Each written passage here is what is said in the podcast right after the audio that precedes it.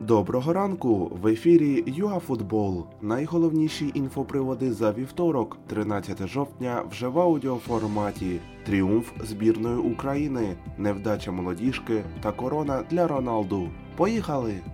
Команда Андрія Шевченка приймала грізну іспанську збірну. Україна витримала серйозний тиск. Плюс на висоті був Георгій Бущан. Одна з рідкісних контратак завершилася голом Цинікова. Прошу вибачення, циганкова.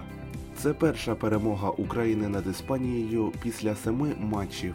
У паралельній зустрічі Німеччина та Швейцарія зняли крутий трилер 3-3. Гості двічі вели у рахунку, але німці відігралися зусиллями Вернера, Хаверца та Гнабрі.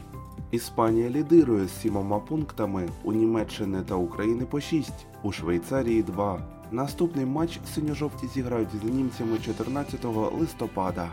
Карантин продовжено до кінця року. Матчі УПЛ знову будуть без глядачів. Щоб вболівальники змогли відвідати поєдинки Єврокубків та збірної, потрібно отримати дозвіл від Міністерства охорони здоров'я. Також додамо, що на вчорашній матч Україна-Іспанія кількість уболівальників була скорочена з 30% до 15%. Вже наступного тижня Динамо вдома прийматиме Ювентус. Однак цілком можливо, що до Києва не приїде головна зірка туринців Кріштіану Роналду. Він здав позитивний тест на ковід перед матчем Португалії зі шведами.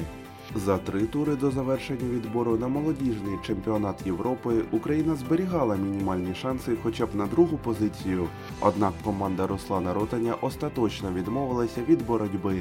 Наша молодіжка поступилася на виїзді Північній Ірландії 1-0.